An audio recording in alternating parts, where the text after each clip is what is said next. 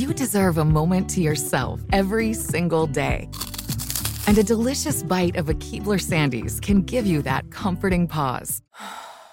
Don't forget to pack the melt in your mouth magic of a Keebler Sandies for a post errands pick me up. This magic is baked into simple shortbread cookies by Ernie and the Keebler Elves. So as life continues to fly by, make the most of your me moment. Take a pause and enjoy a Keebler Sandies. Ready? Let's go.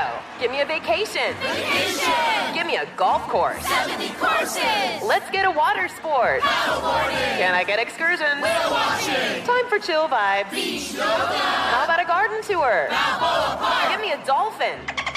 What's that spell? San Diego! If you're happy and you know it, San Diego is the place to show it. Book your trip at san diego.org. Funded in part with the City of San Diego Tourism Marketing District Assessment Funds. Do you dream of a healthier life, but education feels out of reach? Trinity School of Natural Health makes holistic education accessible with online programs to fit your busy schedule. Trinity School of Natural Health makes holistic education accessible with online programs to fit your busy schedule. Trinity School's Certified Natural Health Professional Program is the perfect entry point to gain foundational knowledge to empower yourself, your family, and your community to live healthier lives. Turn your passion into a career. Visit trinityschool.org for more info now. Hi, everyone. Sophia Bush here. Welcome to Work in Progress, where I talk to people who inspire me about how they got to where they are and where they think they're still going.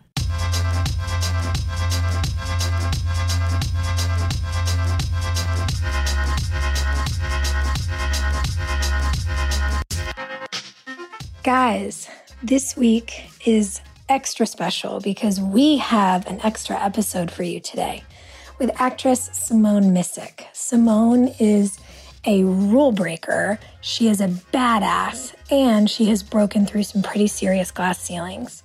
She played TV's first African American female superhero, Misty Knight, on Netflix's hit series Luke Cage. She stars as Judge Lola Carmichael on All Rise and has played so many other incredible roles. Also, if you have not seen her on the second season of Altered Carbon, you have to watch it. She's unbelievable. I loved talking to her about her roles, how she got into acting, what her journey was, her faith, her family, and the influence that they had on her, and so much more. Naturally, we dove right into talking about all the things, so here you go. Enjoy. Your show, All Rise, was actually the first primetime scripted series to embark on virtual production to do an episode tackling what's going on right now with COVID. What can you tell us about that? And, and what was the experience like? We actually don't start shooting for another couple of days. So we haven't done it yet. So I can't tell you what it's going to be like. We can do a follow up five minute of what that was. But what is so cool about it is, um, you know, we're all just such a tight group. There's like a group chat with our producers and the core seven main castmates. And so we all just periodically check in how's everybody doing? What's going on? And we get a text message from uh, one of our executive producers, Michael Robin. He's like, hey, we're going to hop on a you know a zoom call and we're all just thinking oh this is just for us to chat catch up make sure everybody is safe and sound.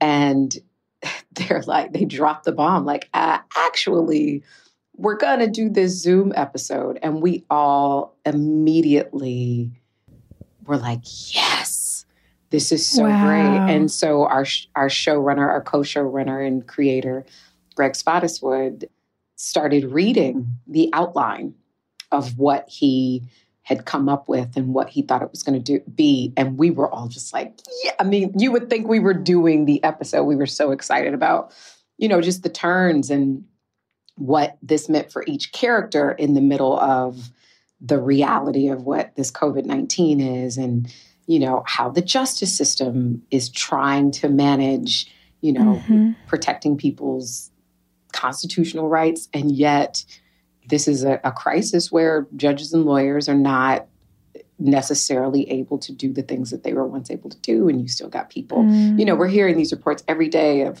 prisoners who are getting sick inside of jails. They can't get water or soap or, you know, just basic necessities, mm-hmm. let alone medical care. And, you know, are we leaving these people to die? All of these things that the show can tackle. So we were already excited about it without without knowing exactly what the storyline is going to be. Still haven't read the script yet, so I can't I can't tell you. But from what they proposed, it's really obviously timely and it's exciting. But because of the way that our show is set up, uh, our Greg always says, you know, our actors are our production value. We don't have any big explosions. We don't have any shootouts. It's you guys, you know, and your relationships every single day that audiences are drawn to and they want to watch. And so, without needing those other things, you can realistically shoot an episode via Zoom which is what we're going to do. And so it's it's wow. exciting. I just got a, a, package with the equipment, some of the like things to juice up my Wi-Fi, to, and you know, it's and they're just going to figure it out. We're doing another test wow. run tomorrow just to see if the technology works. You know, our own individual computers and Wi-Fi and all that stuff. But yeah, this is it's exciting. And and I, you know, I've heard that there are other showrunners, very famous showrunners, reaching out to their uh, you know parent companies and saying, "How can we take these ideas, these shows that we were supposed to run with, and do them virtually?" So hopefully, this is opening up the door for other shows to take suit, for other production companies to figure this out, because you know it's this is hard on so many people for so many levels that if we can figure out a way to keep people entertained to and to keep it present you know mm. for it to deal with what people are dealing with every single day i think mm-hmm. that it'll help the world you know manage what's going on in a in a brighter mm. light and it's so cool to me because your show has such a consciousness and and there are so many important conversations that you're having about what social justice looks like what the criminal justice system looks like disparity how people are treated what happens to communities of color what's going on with policing. And and to be able to continue having conversations like that and to your point that you made earlier even what's happening to prisoners with covid to to be able to do that in such real and immediate time and make sure that you're addressing all of those issues through the lens of this pandemic, which is highlighting such flaws in our system.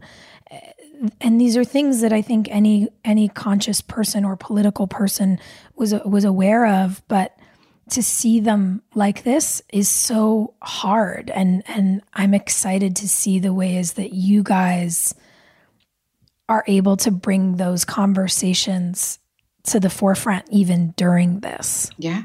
Yeah. It I definitely feel fortunate to be a part of a show that does want to talk about those disparities and those realities that, you know, I think we all at times turn a blind eye to, or we perhaps feel so overwhelmed by the issues that we're dealing with that we forget you know, oh man, I can't, I'm out of work, or, you know, my sister is out of work. How can I support my sister? How can I support my brother or my aunt or my grandmother who's, you know, in a nursing home or an elder care facility? Not what is happening to the hundreds of thousands of men and women behind bars, perhaps unjustly, perhaps overcharged or completely innocent. And that person perhaps just not being able to afford bail. To be able to afford bail. And those people are left to die.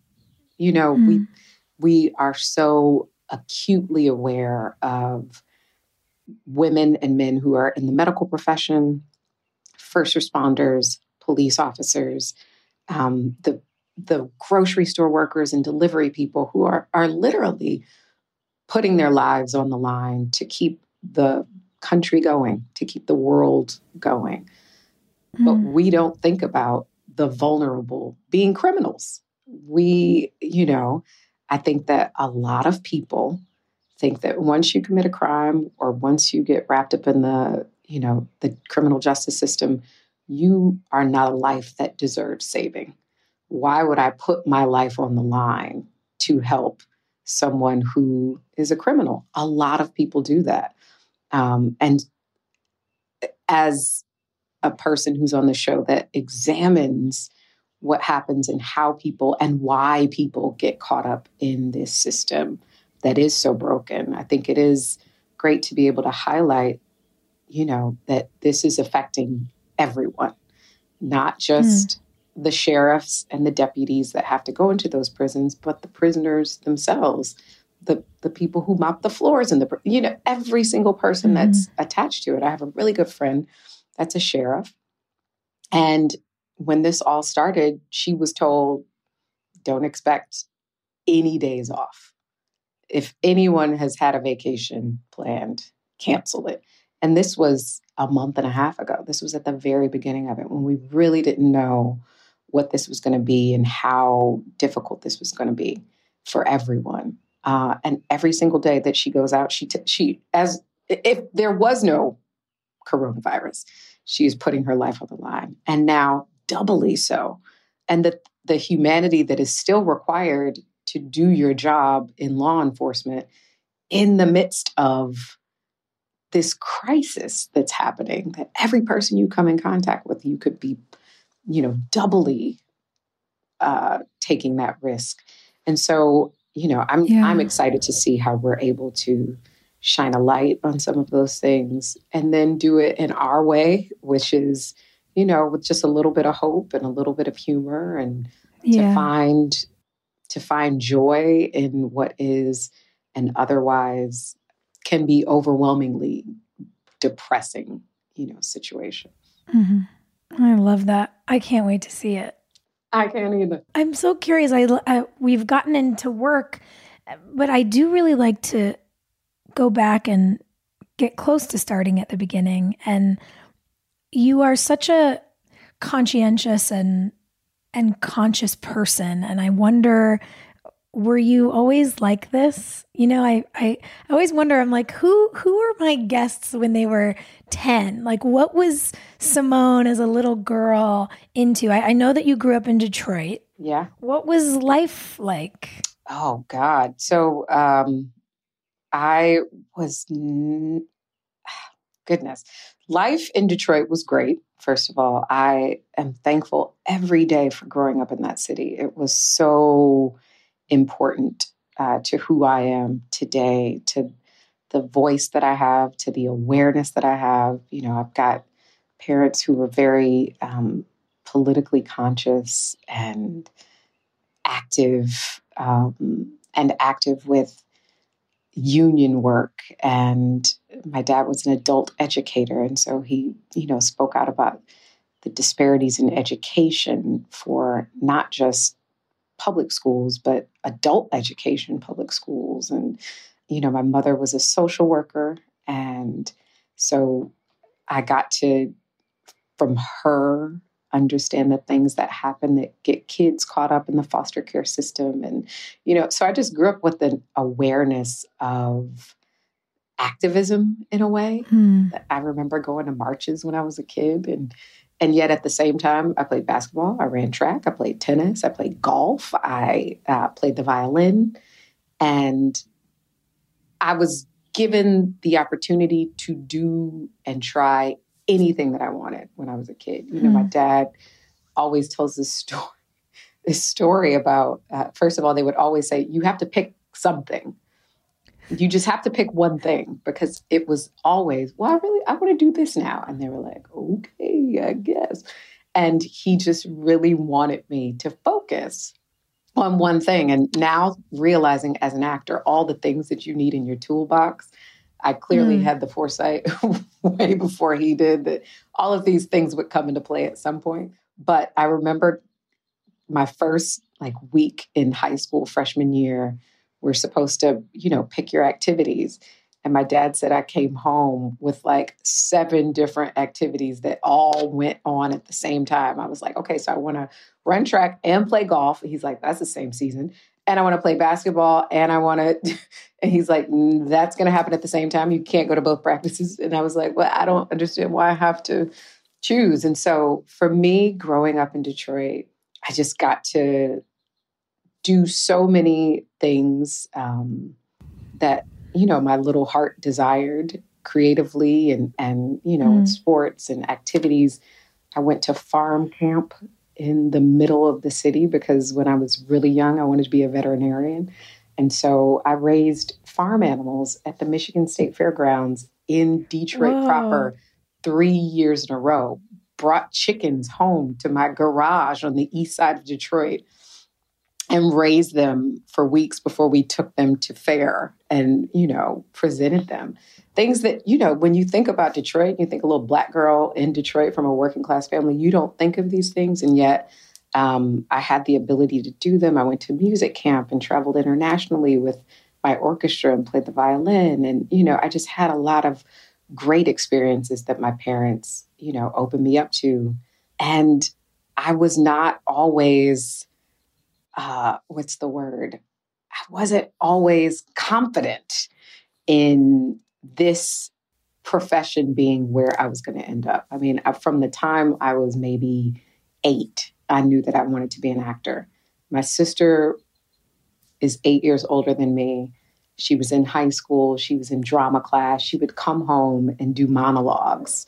And mm. I remember she mm. did a monologue from uh, August Wilson's Fences. And I was like, oh, that's what I want to do in life.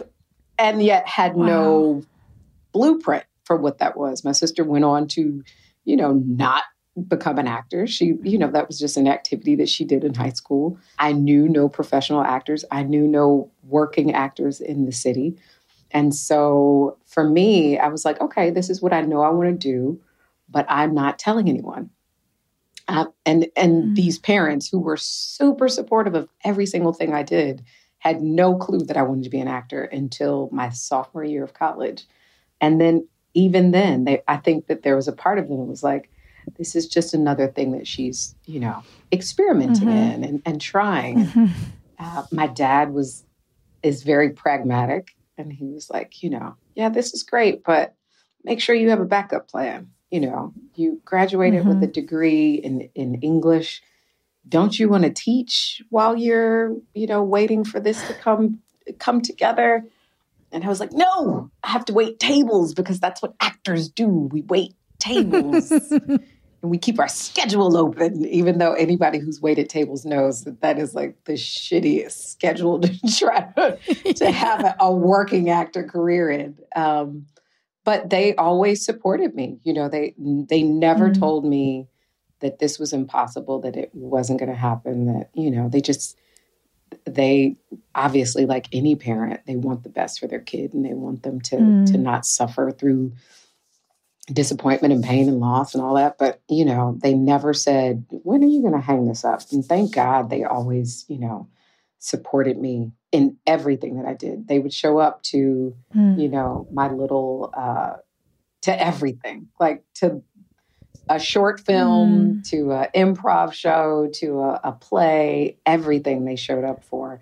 And um, yeah, and if, if, it wasn't for their support and you know being a Christian and having having the the faith and the, belief that okay, I have to be patient. This might not happen overnight, but if I truly believe that this is for me, it will happen. Mm. That that was you know how I kind of went from being this little kid who was like, I think this is something that I really want to do to, you know, where I am now, which I I still pinch myself often that I can't believe that this has actually happened to me for me. Don't you love that that doesn't wear off? Because I feel that. Sometimes I look around and I'm like, I can't believe they let me in here. I know. I definitely think that. Um, yeah, I I definitely pinch myself often. And I mean, you've been a working actor for a very long time. I, if you really look at it, have been a consistently working actor for five years.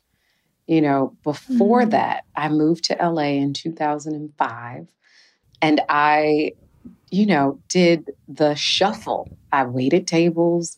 I picked up, you know, all kinds of odds and end jobs.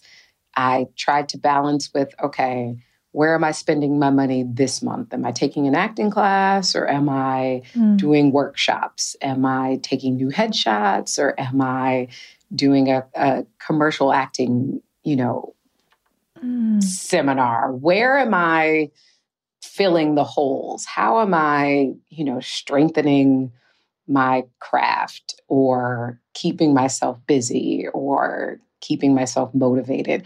And it was always this kind of, you know, balancing act. Or I, I would even think of it more of like whack a mole, where it's like, let me go and hit this. Oh, nope, now something popped up over here, you know. And that was 10 years, you know, 10 years yeah. of being in LA. I think when I booked my, I know when I booked my first big job, which was uh, Luke Cage for Netflix, mm. I had one, no, three co star roles on my resume. No guest stars, no cool arcs on a show, no recurrings. I had never wow. tested for a network pilot. I didn't test for a network pilot until All Rise. And even that, right, which was last year. And even that was not a typical network pilot test where there's, you know, you, seven other people, they bring you in the room. They're like, all right, you guys are great. You guys, thanks so much.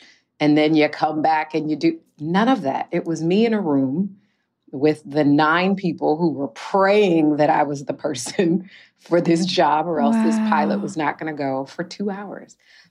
Just me. And that was my job to, to get or to not get.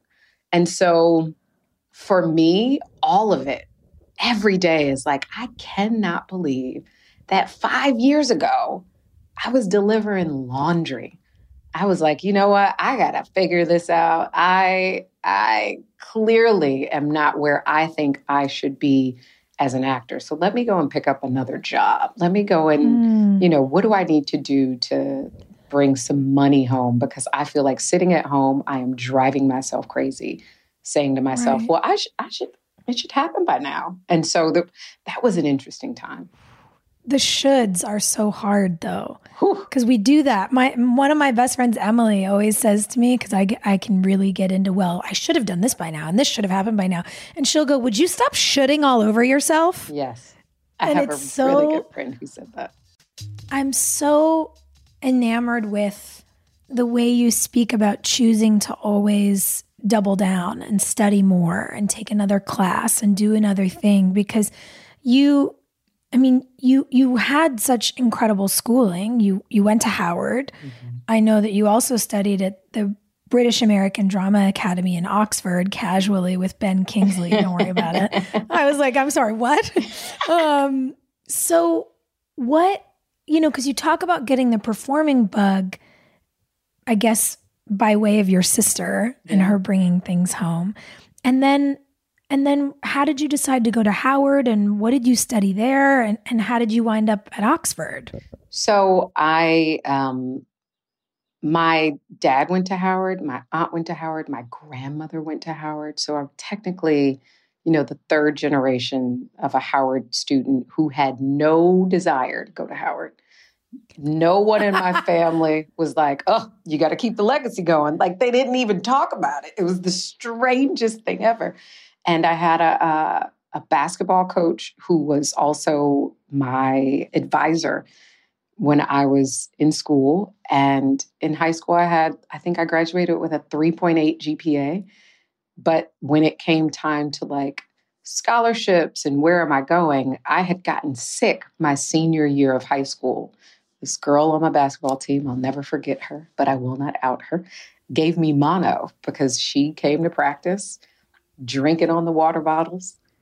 And she had it, and I was the only person who got sick. And I was out of school for mm. a month my senior year and did, missed so many of the deadlines were, you know, and and at the same time, it just wasn't at the forefront of my, you know, thought process. Like when I look at kids who are like their junior year, you know, where can I apply for this scholarship? I need to get these letters in. That was just not my, you know, mm. my mental space. It was like, okay, I got to go to practice. I got to do this. I got to do that. It was very in the now. And so my um, advisor, Coach Kennedy, was like, you know, how do you not have any scholarships? And I was like, I don't know. And um, he's um, because at the time I was co-captain of my varsity basketball team. I was concert mistress of our orchestra, and I had a 3.8 wow. GPA. And he's like, "How the fuck do you not have anybody paying for you to go to school?" And yeah, he's so, like, "Do you understand? You're perfect on paper, and and apparently in real life, what's going on?" and I was like, "Ah, okay." and there was a weekend tour at Howard, and I was like, I mean, yeah, sure, I, I, guess. You know, my grandparents lived there. My dad's from DC, so all of my family on my dad's side was there. I'd grown up mm. going to DC, and the concept of living there wasn't scary, but I really wasn't thinking about Howard. And I went for this weekend visit and it was like an explosion. It was overload of just like the coolest, the coolest thing that you could ever imagine. It was like the movie School Daze by Spike Lee on a hundred. And I was like, oh yeah, wow. this is where I'm going. I, I fell in love with that school the moment I hit campus. And so I got a mm-hmm. scholarship, mm-hmm. an academic scholarship to go. And my parents, you know, they were like supportive. I, up to that point, I had applied to Columbia and Duke and, you know, just a bunch of different schools that I didn't necessarily pick because I thought, oh, they have a great this program. It was like, oh, these are great schools. Hmm. And and that is where what I think is so interesting. I uh, was always a year younger. So when I was a kid, I got promoted. And so I was 17. I was 16 entering into my senior year, 17 when I graduated. Wow. And I think developmentally, just a little behind, like with the things that make these major life decisions that we ask for kids to make their senior year of high school. I, I was just a, a, tad behind. I was smart, but yeah. wasn't really, you know, thinking about the bigger picture in that way. So I, I got into Howard, uh, got a scholarship, academic scholarship, and was studying English, which was always my you know strong suit. And I remember my uh, AP English teacher was like, "Simone, you do such a good job speaking. You should be like Cokie Roberts. You should be like Cokie Roberts. What a reference, Roberts." And I was like, "Fuck yeah, I'm gonna be Cokie Roberts." And not you know, really having the desire to do it, but knowing that I wanted to speak and, mm. you know, present in front of people. And when I think about it, every school project I had, I turned into a skit or some mm. kind of like, you know, interactive something or other. I remember mm. I won the science fair when I, I got third place in the science fair in the fourth grade for a very simple experiment which was a paper towel pickup. Who which paper towel absorbs the most? But I did it on VHS. My dad recorded me doing it. And so there was this wow. desire from a very young age to present. And so I went to Howard English Scholarship, my a scholarship, you know, and I was studying English and a friend of mine from high school, sophomore, uh, excuse me, second semester of freshman year was like, "Hey, I'm taking this acting for non majors class. You should really take it. It's a lot of fun. And I said, okay. And that was it. I took the class. I was surrounded by a bunch of people who also, you know, kind of thought that they could or enjoyed the idea or maybe they did it in high school and mm. and I had this really great professor, Professor Kim Bey. This was her first semester at Howard teaching. She later went on to become the department head of the drama department. Is still someone mm. that you know I casually uh, reach out to, but who sends students to me to say, "Hey, this is a former student of mine who has made it. I see this in you, of what I saw in her. You two should mm. connect." And so she really encouraged me. She was like, "You know, I think." think you're really good at this. You should continue to take classes. And I remember saying to her, like, well, should I change my major? You know, should I become a theater major? She's like, no, just take as many classes as you can. And mm-hmm. so by the time I graduated, I had a minor in theater. I could have double majored in it if I wanted to stay, I think, another half a semester, but I wasn't interested. And so mm-hmm. I double, ma- I, you know, had that minor. And my senior year, BADA came to audition for people to be a part of the program. And I was like, well, why not? And I auditioned and got in. And it was, I was one of two from Howard who ended up, you know, getting the money together and going to study that wow. year, which is crazy. But it again is a testament to my parents just always supporting me financially with, you know, figuring out what I wanted to do. And I, I had gone to Europe when I was in high school with this international orchestra. And I remember going, I don't want to go. I have changed my mind. I want to just stay in Detroit. And they were like, Are you out of your rabbit mind? You are going to Europe. Like, what kid passes up going to play the violin internationally? and I was like, But I want to stay in Detroit with my friends. And so having that experience made the concept of Bada, you know, not terrifying at all. And so I went and had an amazing mm. time um, and made some very cool friends in that experience. And you know, some of them are still working writers and actors right mm now, which is amazing. Um, a friend who's a playwright, very accomplished. Another friend who created a show on Netflix that, and wow. he's also on a show on HBO. Like just, and another friend who's no longer with us, but you know, was on True Blood, and so just great people to be in that same class with. And yet, at the same mm time, that young, undeveloped, at this time, I'm now 20, I think I was 20, or tw- I just turned 21. So this 21 year old brain that was still, I think, just a step behind. And so the mm-hmm. experience, mm-hmm. as enriching as it was, I think probably would have affected me differently had I done it two years later or three years later. Yeah. But at that mm-hmm. time, I was still figuring out who I was as a person who I was as, you know, Simone and, you know, so so much of acting technique that some people teach is like, you know, tap into your trauma, your pain, you know, think about your dead grandmother, substitute. I was like, nobody's dead. I wasn't raised in a in a violent, you know, family. I came from a, a, life without a lot of trauma, and these things just aren't serving me to figure out how to be the best, you know, creative. Mm. And so when I moved, I moved back home to Detroit after I graduated and finished up at Bada, and I started doing uh, regional theater there, and you know doing plays, which was fun and interesting.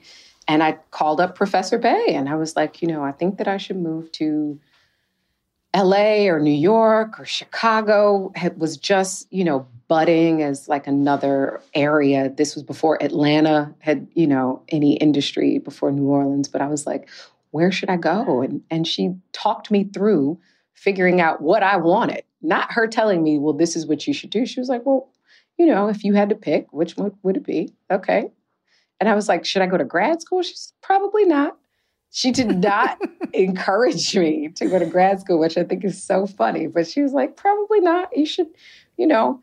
So I picked LA and I said, okay, so what should I do now? She's like, save your money. Just save your. So I stayed in Detroit mm. for a year and a mm. half and worked and saved up money and until I, I had a number that I was like, okay, this is what I feel comfortable as. And when I moved out, I had, you know, three peripheral friends that I had known from college who were out in LA and were actors. And I had called them up because I'm a planner. And I was like, okay, what do I need to do to prepare to be in LA? And there and and you know, what what should I do as an actor? And they were like, try to join SAG, which in Detroit, where there is no industry for acting, you're like, okay, yeah. Like try to be a millionaire. And uh that's is that's as realistic as it was at the time. And so when I moved to LA, for the first few years, it was really just a lot of figuring it out.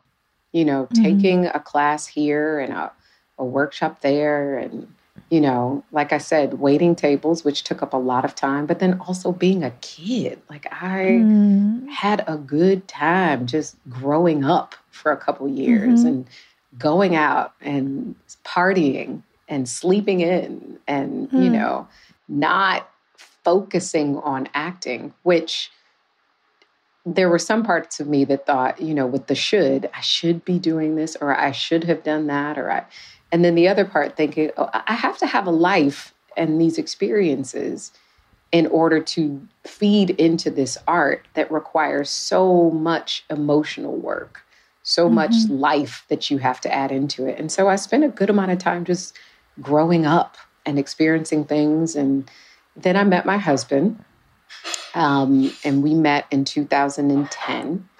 And mm. at that mm. time, I had figured out just a little bit more. You know, I felt like I had my, my legs under me. I was um, doing theater in LA, which people always like, theater in LA. But I was, you know, I keyed in with some really great uh, local equity houses. I was um, doing what felt right. I had found mm. this great acting uh, teacher, a woman named Carrie Keene, who is a, a working actor, but she really helped me to uncover a lot of things about myself that mm. were acting things, but then also just practical things like Simone, are you drinking enough water? Are you getting enough rest? Why are you always tired? Just things that, as an actor, if you want to be on set for 12 hours, you need energy. You have to take care of mm-hmm. yourself. And so she she helped me in a lot in a lot of ways too, in addition to figuring out, you know, my instrument and how to use it. And when I met my husband, he, for the next five years, just kept me motivated. And he kept, you know, mm. saying to me, You're really good. If you are doing in the room what you're doing when we're running these auditions together, you're right there. You're just this close. It's going to happen for you. I believe it. I see it. I'm on set. I work with people all the time.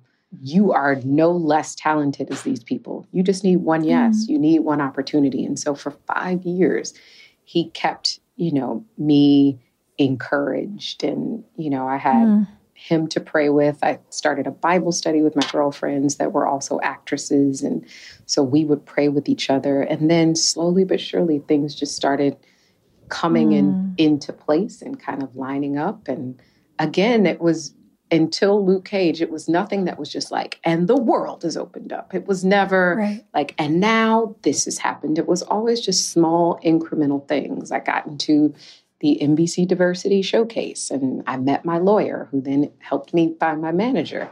Mm. But that wasn't like, okay, and now this next pilot season, you're testing for everything and you're doing this. It was like, okay, I got this offer to do a play. I'm going to go to San Francisco for three months in the middle of pilot season. And she's like, mm. yeah, go for it. There will always be a pilot season.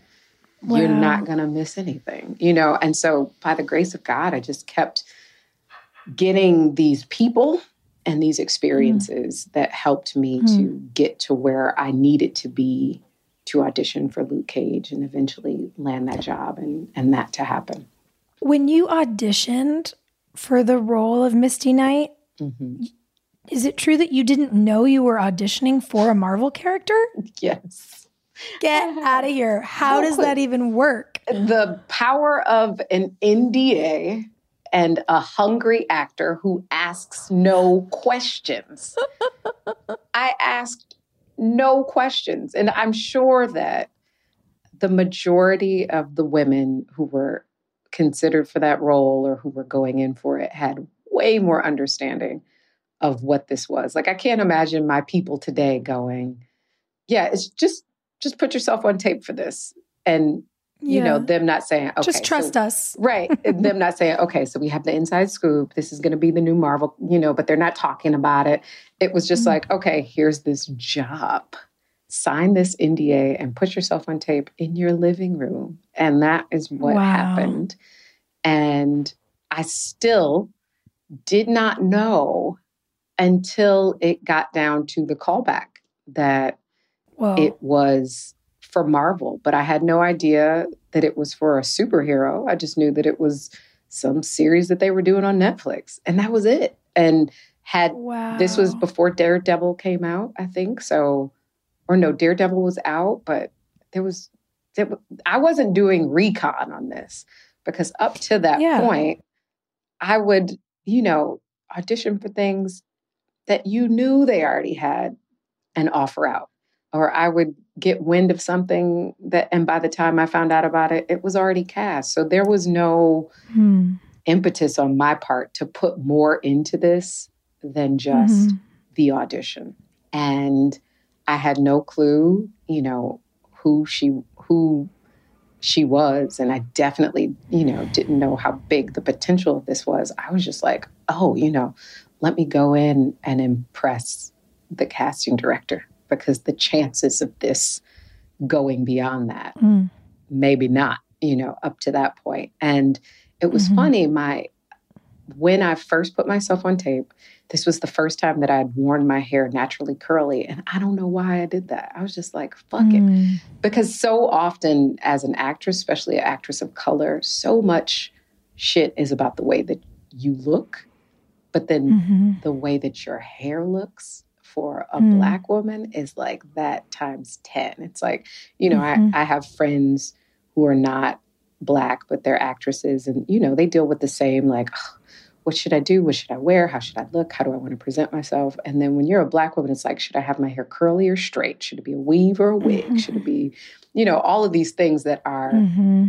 the dumbest things to have to focus on. But so often people are not creative and they don't mm-hmm. imagine and so you have to mm-hmm. imagine for them. And so for some reason, I was like, I'm going to wear my hair naturally curly. And I remember my manager called me up after I sent the, the tape. She was like, honey, that was great. And your hair, I love it. And I was like, okay, Stephanie, thank you. Cool. And didn't, okay. But she was so excited about it and so excited about the audition. And up to that point, she had never done that about any any audition that I'd sent her. She had never wow. called me up excited about it. And I was like, that's that's different. Not because she didn't believe in me, not because, you know, it just wasn't she had never done it before. And so a couple weeks later, I got a call and and put that audition right out of my head. Didn't think anything of it. Uh, mm. A couple mm. weeks later, I got a call saying they wanted to see me again, and everybody was super excited. And I was like, why? because up to that point, I had done a co star on Scandal, a co star on Ray Donovan, you know, just a line here, a couple lines there, nothing that was so mm. earth shattering. And so I was surprised at how excited everyone was. And at the same time, I was in rehearsal for a play that was opening up and I was in mm. tech week, so I was tired and I was, you know, I had no time to really focus and think about and ask those questions like, well, what is it? And did you find out? None of that. I'm like, I have to go on stage in a few days and be completely, you know, locked into this character. So I'm glad everybody's mm. really excited about this mystery project that I don't know what it is, but I got other stuff to do. And then because of how small Hollywood is, my husband started getting, you know, word of what this was. Oh, this mm. is a Marvel project. Oh, these people are doing this. And I was like, shut up. I don't want to hear don't any of it. Me. Don't tell me anything. Mm. I don't want to be stressed about it. And he, every day he would come and say, just like a little thing, because he's just so excited about stuff. So he would go, okay, they were thinking about such and such for the role, but they didn't go with that person because they're looking for unknown. That's all I'm going to say gotta go, bye. Because that was his way of making me think, like, oh, you got a shot at this. And I was like, don't yeah. tell me anything. Like, I don't want to hear any of it. And so the day before my audition, I got violently ill. I got this crazy summer flu cold, oh. not a flu, thank God, but like this this cold that just racked me. I uh, was I mean, I could, I, I was like, I have no understanding of how I'm going to go in here and do this performance. And I was taking like everything, everything. And the day before, I called my manager and I was like, um, I need you to see if we could push the audition later into the day because I, I just don't even know. I, I'm I'm about to lose my voice because the play had opened, and so I had done three uh, days of performances, and my voice was almost completely gone.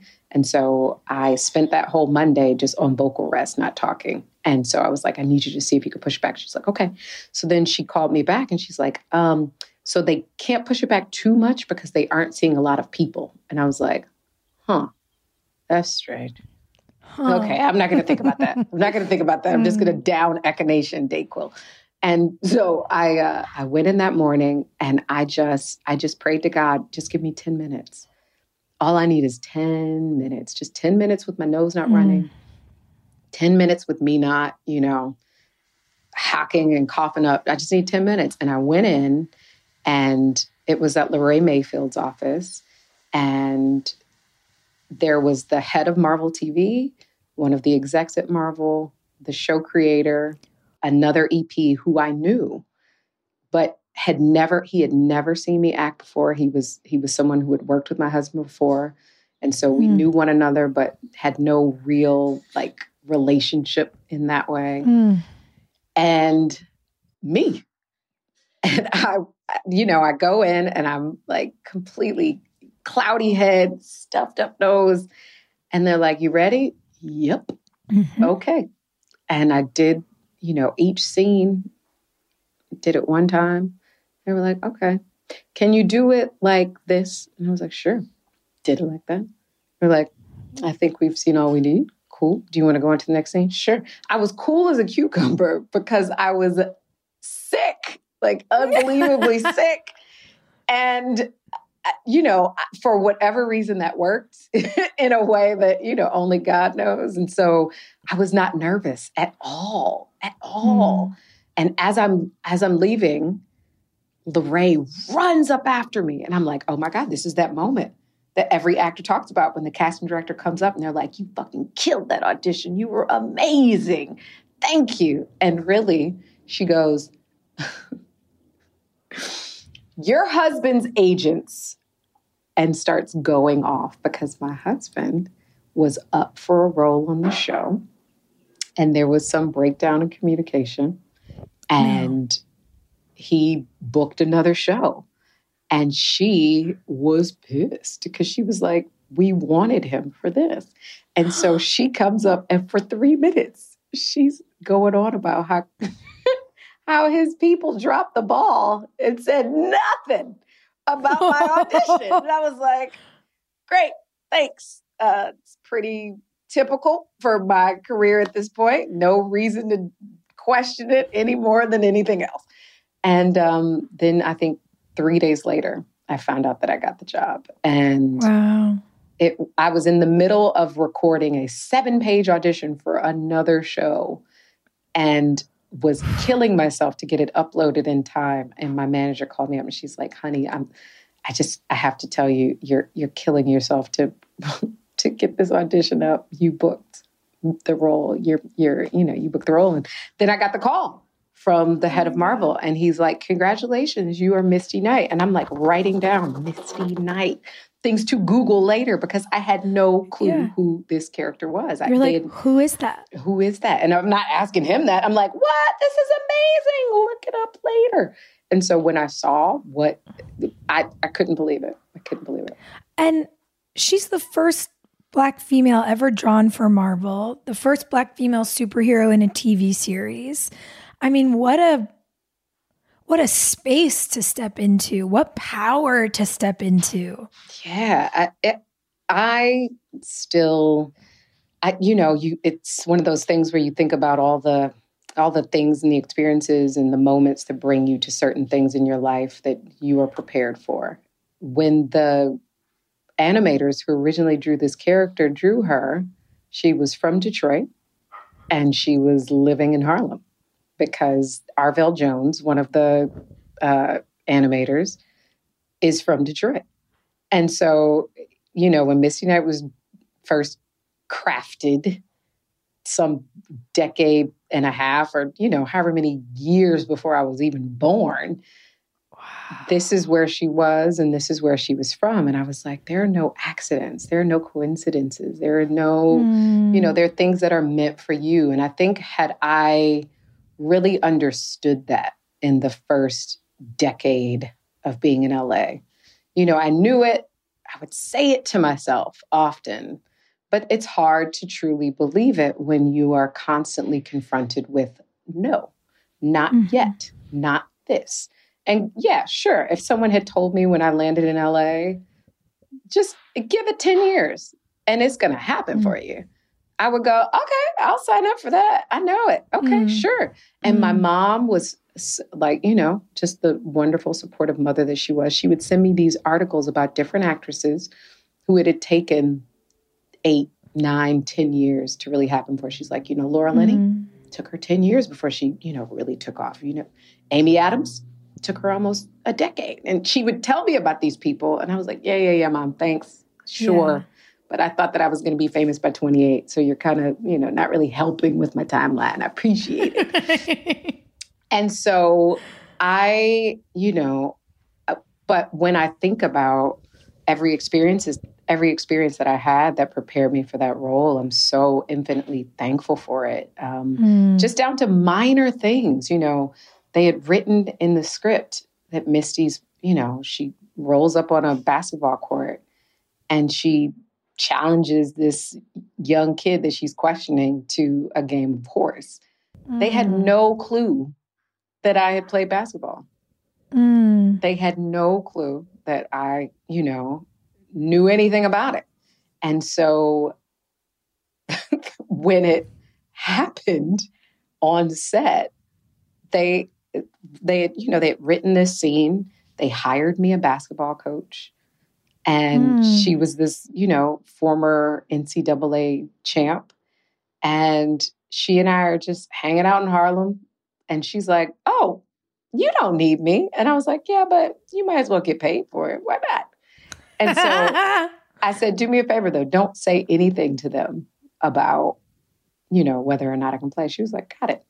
And so the day of, she's on set dressed to look like me. They put, you know, the they did her hair and all the whole 9 mm-hmm, mm-hmm. And I'm on set and we shoot the scene and first take, nail that shot, nothing but net.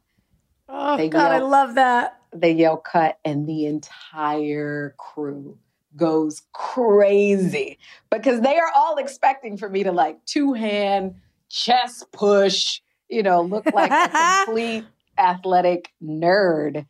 And they were like, oh my God, I can't believe this. You know how to play yeah. basketball? I was like, yeah. Why didn't you tell us? Why didn't you assume that I could?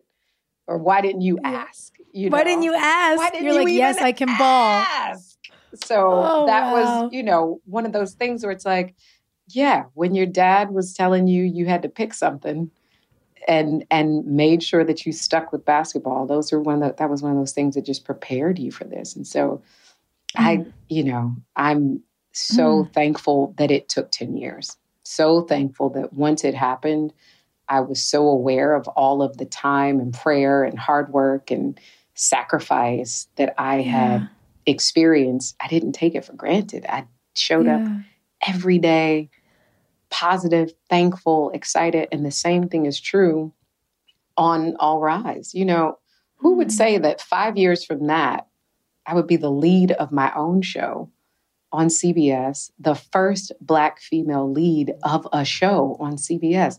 Who, yes. I, I would never, I would never think that. And yet, all of those no's got me to here. And so I'm mm-hmm. so thankful for every no. I'm so thankful for every agent that was like, eh, not really our thing every casting director that ignored my, you know, submission, every single, you know, just no, I'm so happy for it because I would not be where I am and I would not appreciate it in the way that I do. And I would not, mm. you know, every person that comes to set, I try my hardest to make them feel comfortable and safe mm-hmm. and respected. We have a crew and a cast that just leads in love. You know, there mm. is no, you know, you hear about awful actors who might be the leads of shows who are like, yeah, my stand-in can be there for your coverage, Mhm. but I'm gonna I'm gonna go off and be in my trailer. Good luck. Um, or they don't talk to the people who they're working with, or you know, we try to make everyone feel like they're a part of the family because they are. Yeah. And that comes from being on set and working background.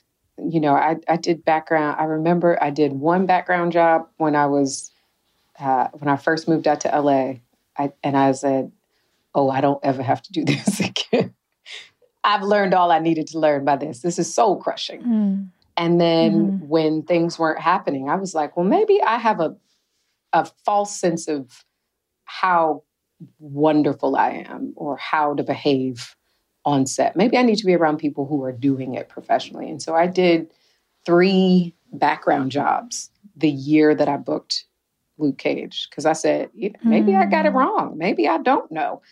And I got there and I was like, nope, I do know. I'm good. But I remember having an experience with an actor, and now I cannot remember the name of the show. Crap. It was it was a show on HBO and it was starring Amanda Peet. And it was about these four friends who lived in LA. God, togetherness maybe? Yes, okay. So it was togetherness. Yes. And the actor on the show, I don't recall his name, but he played the actor, the guy that wanted to be the, the professional actor. And I got cast to be an extra in a scene Mm. on a day where he finally gets his first big job. And he's on this vampire pilot or a vampire show, and he's super excited. And that guy was like the nicest person to the mm-hmm. background actors. And here I am trying to hide because I'm like, first of all, I'm still a professional actor. And I know that eventually I'm going to be on the other side of that. So I don't want to be seen. I don't, I'm not the person who's mm-hmm. trying to like, hey, I was the person who was trying to hide. And they were like, no, you, we want you to be the person walking by the front of the camera on this moment. And I was like, crap. And I remember he came up to me and he's like, what's your, what's your name? Simone what, what's your character name? Now he knows I'm background. He knows I don't have a damn name. I am extra number five. And he's like, what's your character name? And I was like, I forget what I said, but I, let's say I said Lily. He's like, okay, cool. He goes back to his one. He's walking through. He's like, hey, Lily, how you doing? And it was just the idea that he was aware that we were all in there together, that we're Mhm. all working together, that we are all a part of making this art. And that humility and generosity of spirit, I have carried everywhere that I've gone. You know, I Mm. don't look at our background actors as just human props because I know what it feels like to be Mhm. treated like a human prop. And so I, you know, just really appreciate having all of those experiences that have made all of this that much sweeter. Mm, I love that. And that stuff lasts. I a couple months ago a friend of mine had a birthday party when we could still be social. And this young guy comes up to me and it was like such a it was a moment cuz I knew I knew him and I couldn't think of why for a minute. And he runs up and he goes, "Hey, do you remember me?" And I was like, "Yes." From the and he and he tells me the episode of of my show that he had done with me and I was like, "Oh my god, of course." And you're you're bigger. Like how old are you? What's going on? And he had guest starred on my show in Chicago and he was this beautiful kid and we had this really gnarly episode together. And you know, he was I think he was like 16 or 17 at the time, alone in Chicago for a week. And we were talking about storytelling. And I was telling him about, you know, some of my favorite things on NPR and, and this this storytelling night called The Moth, you mm, know, that oh. moves around. And you know The Moth. And it's like so amazing. And it was happening in Chicago that week. And he was like, I've never heard of this. This sounds so cool. And so one night after work, I took him to see The Moth with me. Wow. And he was like that changed everything for me like that got me into you know these things and these authors and now i listen to these podcasts and and we just i like almost cried yeah and and you know he he was this lovely kid who guest starred for one episode but like we will always have each other's backs like i watch what he does and he supports my work and we we have such an opportunity as storytellers to do that for each other. And then I know what it is to go and, you know, guest star on a friend's show and go play with them for an episode and how amazing it feels to be welcomed in other people's spaces and mm-hmm. it, it's it's really magical. You know, what what we get to do is it's crazy and it's weird and it's emotionally insane and all those things, but it's magic too. Yeah and we have a we have mm-hmm. an opportunity to affect people in more than just them watching us on screen. It's the oh yeah human to human connection. It is the you know the decisions that we make to to treat one another with care. And you know you didn't have mm-hmm. to do mm-hmm. that with him. You didn't have to take him. You know I can't imagine somebody's like, hey, let's go and I'm like, what? Yes, sure. and yet, yeah, you know, it, it was that that changed the trajectory of so many things for him. And so we get the opportunity to do that. And we're just lucky. We're so it's blessed. so cool. So lucky. Yeah. We think about the opportunity to invest in people and grow alongside people and learn with people that I think we're so lucky to have as actors because really it's our job to investigate, you know, mm-hmm. and, and to learn. What has playing Judge Lola, what has that taught you or or opened up for you about the legal system? You know, are are are the stories you guys tell on the show are they based on real cases?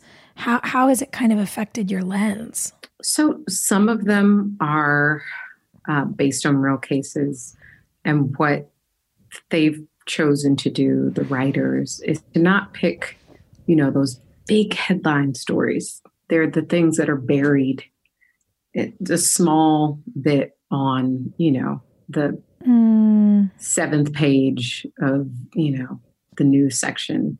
And I think what Lola has interestingly taught me, you know, I've gotten to play these two strong women between Misty Knight and Lola Carmichael that have this sense of justice, have this desire to work within the criminal justice system mm.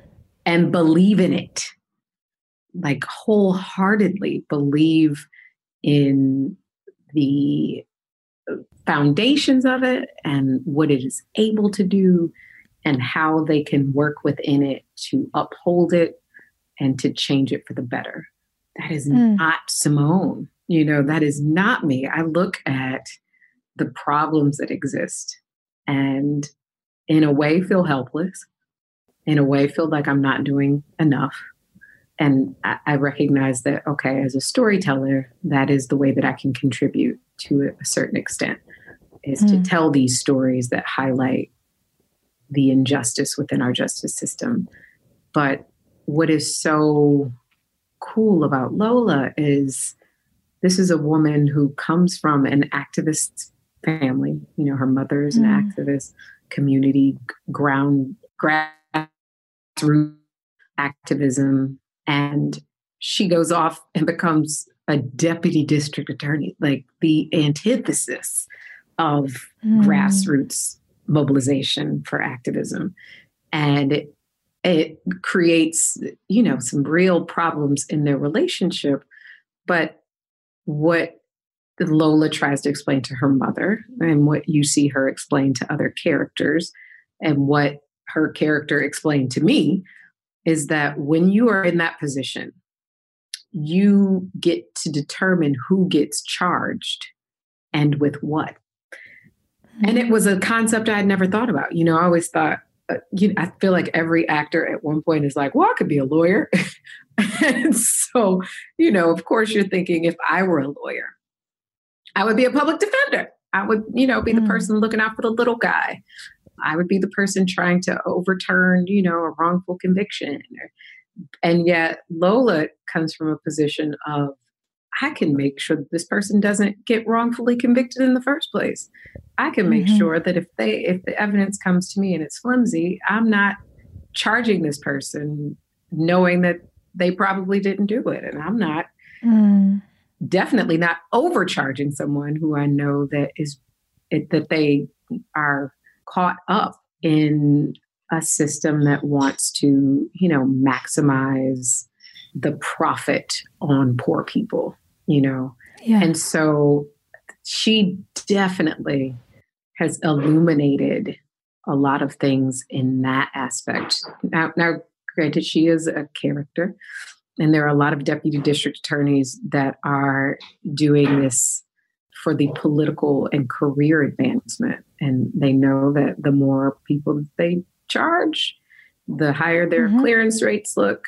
You know, that's what is great about watching The Wire all over again. Mm. You see in season one, you know, there's this great scene with McNulty and the woman who plays the the lawyer, where he's like, if if more of you didn't care about your careers, perhaps we could actually do our jobs.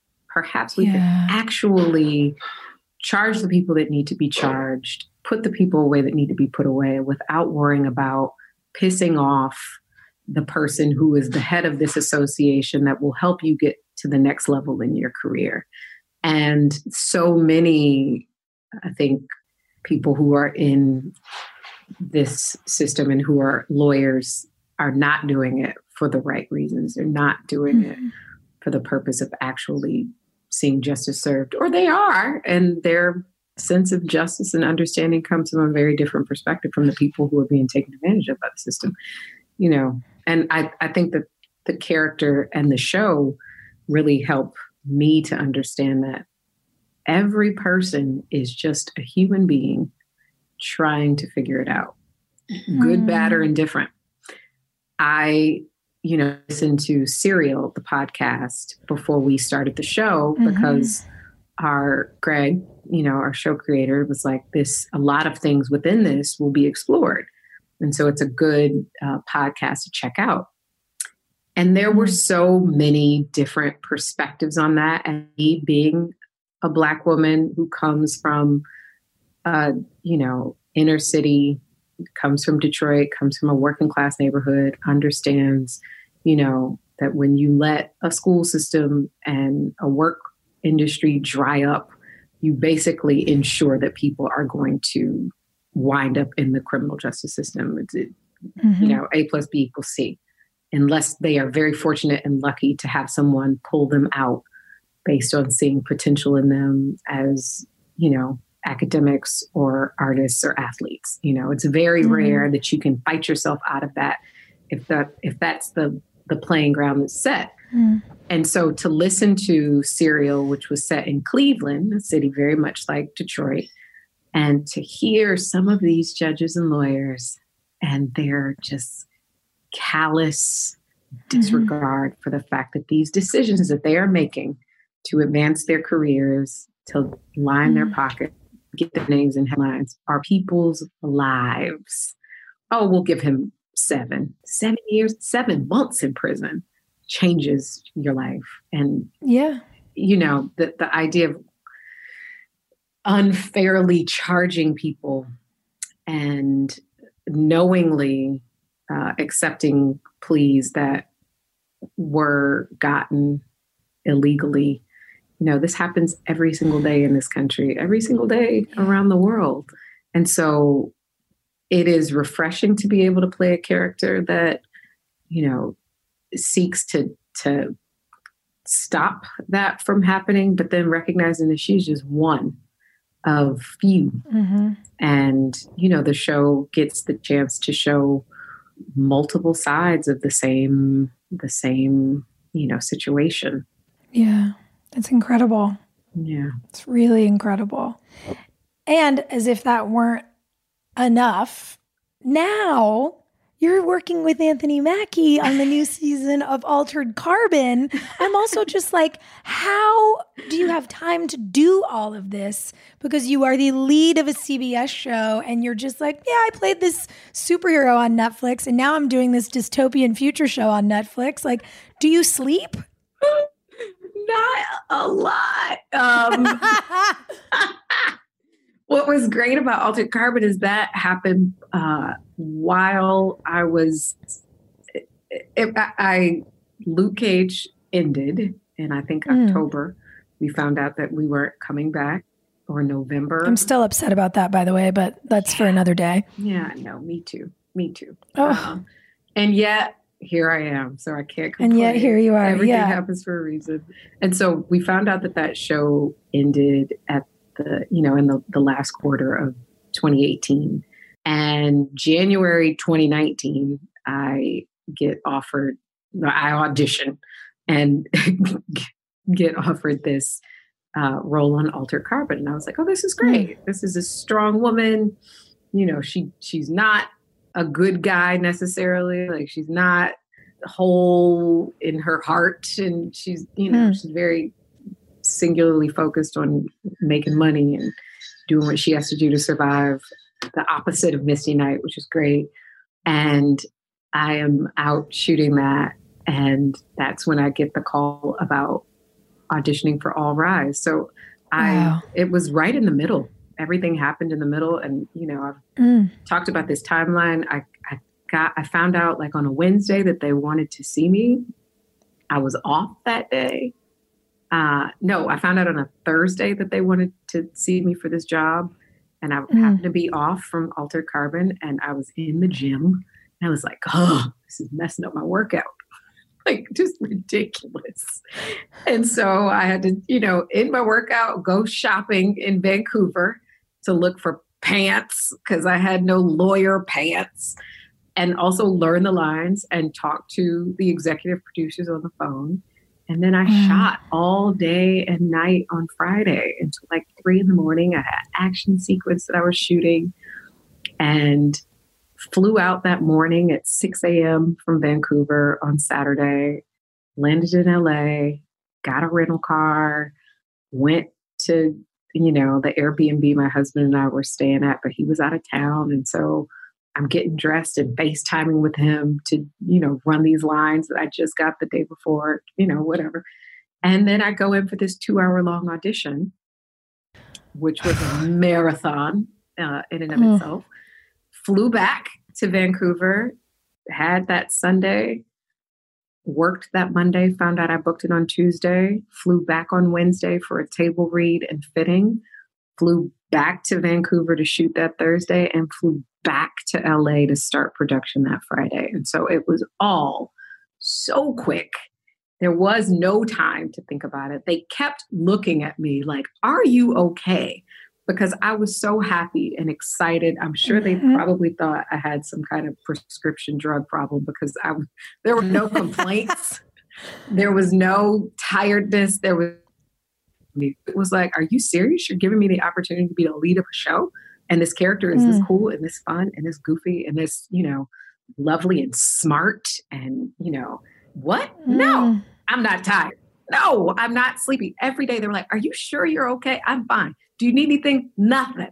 What do we want to do? Like I I couldn't have I, I couldn't have gotten a better opportunity and in the middle of mm. shooting another great show. So it, it was an embarrassment of riches. But working with Anthony was so much fun. He's a friend of my husband's. They've known each other for years. And this was the first time we got to work together. So it was like working with family which is what you need when you're up in Vancouver by yourself for six months in the winter. Mm-hmm. Um, mm-hmm. But it was it was so great. It was such an amazing cast. Chris Conner and Ren- Renee Elise Goldsberry and Dina and, and you know I didn't get to work with Lela a lot because her character and my character don't really intersect, but you know, the cast was so great, the crew was so mm. awesome, everybody was so lovely you know, you would come in and you're hugging everybody and you're like, how was your weekend? Mm. How are your mm. kids? You know, it was a it was a great show to jump onto after Luke Cage, mm. after another family like environment. I have not, you know, I, I, it is not lost on me that I'm working on great shows with great people. Um, yeah. There are no weird divas. You know, everybody has their moments, but you know, it, just I can't complain. And so, do I sleep? Not as much as I, I did when I was waiting tables, but you know, yeah, I feel that. When you're really so fulfilled by what you're doing, you're like, give me more. I'm ready. Yeah, I'll take the flight. Yeah, I'll hop the thing. What do we need to do? How can I help? I'll get a coffee truck for the crew while I'm at it. Let's go. Yeah, like yeah. you're just so jazzed. You want for for me anyway. I it's like there can't be too much of a good thing. No, absolutely not. And yeah, I, I, I will not complain. I can't. I can't mm-hmm. imagine that I would be in my first opportunity leading a show uh, and want to walk away from it with any regrets about the way that I mm. treated people or how much I appreciated it. And mm. that can all change in the blink of an eye. We were literally yeah. shooting our second to last episode before the end of the season when this happened, when coronavirus hit. I, I have no regrets. I do not feel like I did not give it my all. I didn't make sure that my crew and cast felt loved and appreciated. Mm. I maybe I should have gotten more coffee trucks, but you know, other than that, I don't I don't regret anything. And if, you know, it takes months to get back to being able mm. to shoot with those people, I think that, you know, I I fully embraced whole heart, open heart mm. what this was and mm. appreciated mm. it so much that if something were to happen and you know CBS were to say, we're not coming back, you know, for whatever reason, we don't know what the future holds. I would not regret a single thing that I did in a single mm. moment on set. And so I'm just, I'm, I recognize how quickly life can change. I've had, you know, experiences in my life with with health and the health of loved ones that have shown me in the blink of an eye things can change quickly. And so, you know, just mm-hmm. to mm. live every day with gratitude and excitement to, to go into work. But you you you're living the dream. People we get to, mm. you know, we get to do what we love every day. And I've got our executive producer, Michael Robin, is like a unicorn of a human. Like we we're all amazed at how this man is as successful as he is, and he's been around for as long as he is, and is as loving and generous and kind as he is. Mm. Um, and he, you know, it starts from the top down. He's one of those people who's like, guys, you know, it's every day. Um, and I've never seen yeah. a happier crew. And it, it comes from, you know, having someone like that in the position that they're in lead with love no one yells on set. Mm. No one curses at one another. I mean, we all, but slip up and yeah. you know curse, not at someone. Um, exactly. And you know, it is that type of personality and type of person that makes everybody happy to come to work every day. I just love that. I love that for you. I love that for your crew. It's it's so special. And I, I recognize that it is. I um mm I did a show, another show in between, you know, I finished season one of Luke Cage and I did another job. And Luke Cage was so, like I said, it was so loving. I knew every crew member's names, knew about their kids' soccer games and, you know, all yeah. that stuff. And uh, Mike Colter would joke because he's like, oh, here comes Huggy Bear because I was hugging every person that I, you know, that I saw on yeah. the way in, and it would take forever for me to get from my room to set because it's like I haven't seen you guys in a day or a weekend. Yeah. And so um, I went and did this other show, and the crew didn't they didn't talk to each other. I came on set, hey, how's everybody doing? And was met with blank faces and mm-hmm. silence. Like, is there mm-hmm. anyone inside of there? Is a human? Is there a soul in this body? And it was so, it was such a good reminder that it's not a guarantee. It doesn't matter, you know, yes. what level you are in your career. It doesn't, it doesn't matter if you've just you know gotten off your first lead role in a series if you're a series regular you could go onto another show with another crew and they're like mm-hmm. i could care less this is just where i punch mm-hmm. the clock and i never wanted to have that for us on all rise or any project that i have the fortune of being you know one of the leads on i want everyone yeah. to to be happy to be there because we spend more time with each other than we do with our families you know? Exactly. Exactly. And and working to set a tone is so important. And i think such a reminder for anybody in any industry you know who's listening that you you do have the opportunity to cultivate the energy of your workplace. Mm-hmm.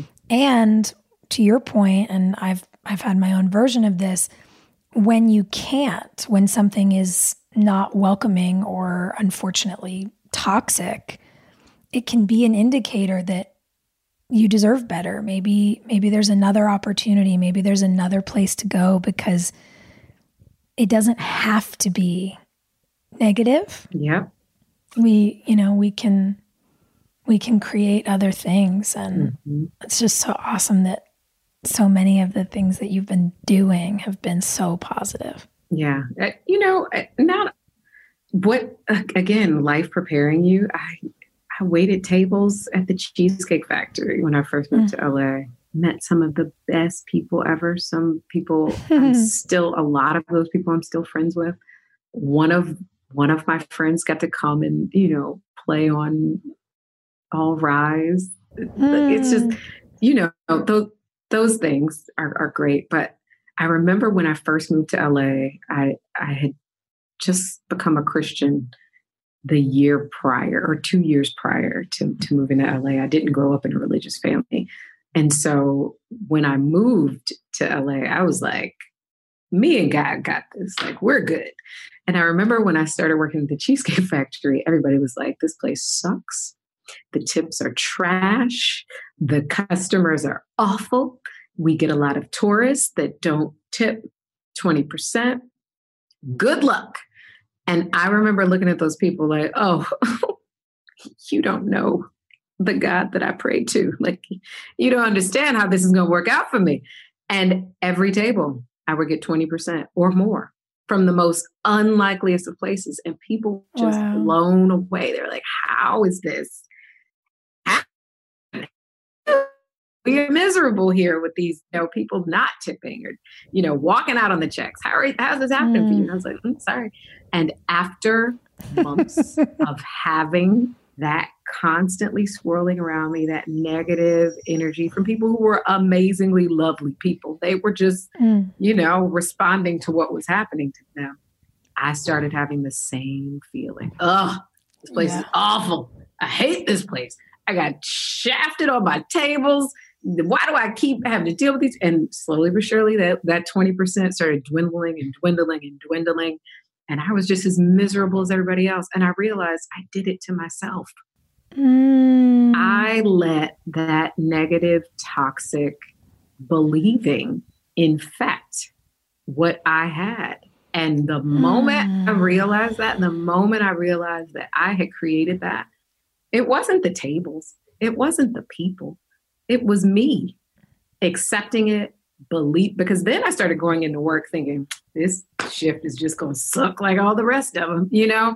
Mm. Once I started doing that and that became my reality, I realized, oh, I have the power to create a negative space for myself and I will never do wow. that again. And so I was able to take that knowing, you know, that conscious awareness to every job I had thereafter and every acting job I've had. And, you know, nothing is perfect. You know, when I stepped on that set and nobody was nice and nobody talked to me and, you know, mm. the director could care less, about what I thought about the scenes, sure, I could have, you know, taken it and gone, this is, I can't believe this is happening. I thought I, you know, graduated to this level of. I thought I had arrived. I thought I had arrived. and I was like, oh, well, you know, they're not all going to be Luke Cage. That's okay. You still walk in love and, and be pleasant to people and, you know, serve people in kindness, even when they don't want it. So what? That's use that as a social experiment. How many times can you ignore me saying hello to you before you have to actually say hi back? Let me just try that out for today, you know? And so I, I, I just, I, recognize that we are all human beings going through the same experiences, just in different bodies, and we're all going to respond to them differently. And you know, I'm not perfect; nobody is. But the the best thing mm. I can mm. do is to just try to walk in love. That's it. Mm. I love that so much. And I'm not perfect. It, it nobody no, is. Nobody is. that that opens a window to my my favorite question to ask everyone and it is my final question. Thank you for giving us so much time today. This has been so fun. When we took our pause break, I said to my producer Allison, I was like, I just want to hang out with her. like I just want to hang with her. But this this has been so lovely. So as you as you know, the podcast is called Work in Progress, and I'm I'm curious what in your life, be it something personal or professional, really whatever comes to mind, what feels like a work in progress for you right now? Is all of it an okay answer? yeah. It, it really is. It's all of it. It's almost like, you know, that whack a mole. It's as soon as you think you've mastered one thing, got one thing under your belt, mm. you know, hmm. another thing pops up to remind you that you're still just growing. And I think about it, I, I get a lot of time, especially now, to self reflect. I think mm. about my strengths as an actor and the things that I'm not as strong in, and how during this time can I work on it. And, you know, I watch mm. a lot of other actors who I admire, and I go, oh, I still have so much to go. I still have so so much to grow and how does that look as a working actor you know is it just working with other actors who are amazing how many mm. when is it how, how long is it going to take for me to work with viola davis you know in order for me to steal some stuff from her and, and figure out her process when it comes to my marriage every single day is you know learning something more about myself uh, mm. in addition to be a wife. You know, it's it's easier uh, when you're in the same city. It's extremely hard when you're both working actors on opposite sides of the country. Um, mm-hmm. This experience taught me with the whole coronavirus quarantine how to be a better friend. How often do I go and not check in on my friends because I know that they are my friends? And, you know, they'll forgive me if I'm like working 12, 16 hours and I haven't checked in. How do I be a better daughter, sister, aunt, daughter in law, you know, mm. granddaughter? I'm forcing my family to FaceTime with, with me once a week, you know, in a, yeah. in a good way. I think we will all be works in progress until the day that we die. We are at mm. all about being the best versions of ourselves that we can be. And I've always said that about myself. I just want to be the best Simone. You know, I don't want to be Kerry Washington. I don't want to be Meryl Streep. I don't want to be Mother Teresa. I don't want to be my mom, although my mom is an amazing mother.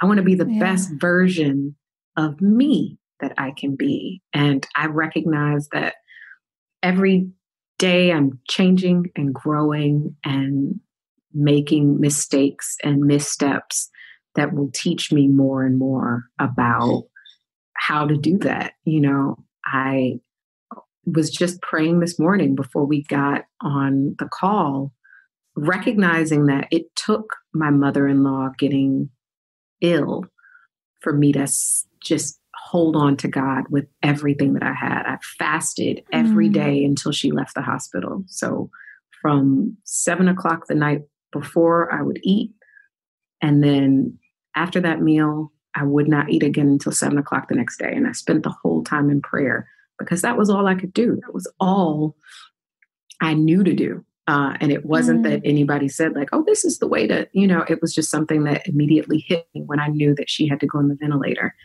And that need for that spiritual grounding, that need to to just read the word and pray all day. And, you know, now that she's better, that's lightened up just a little. I'm not fasting. I am, mm. you know, spending more time relaxing.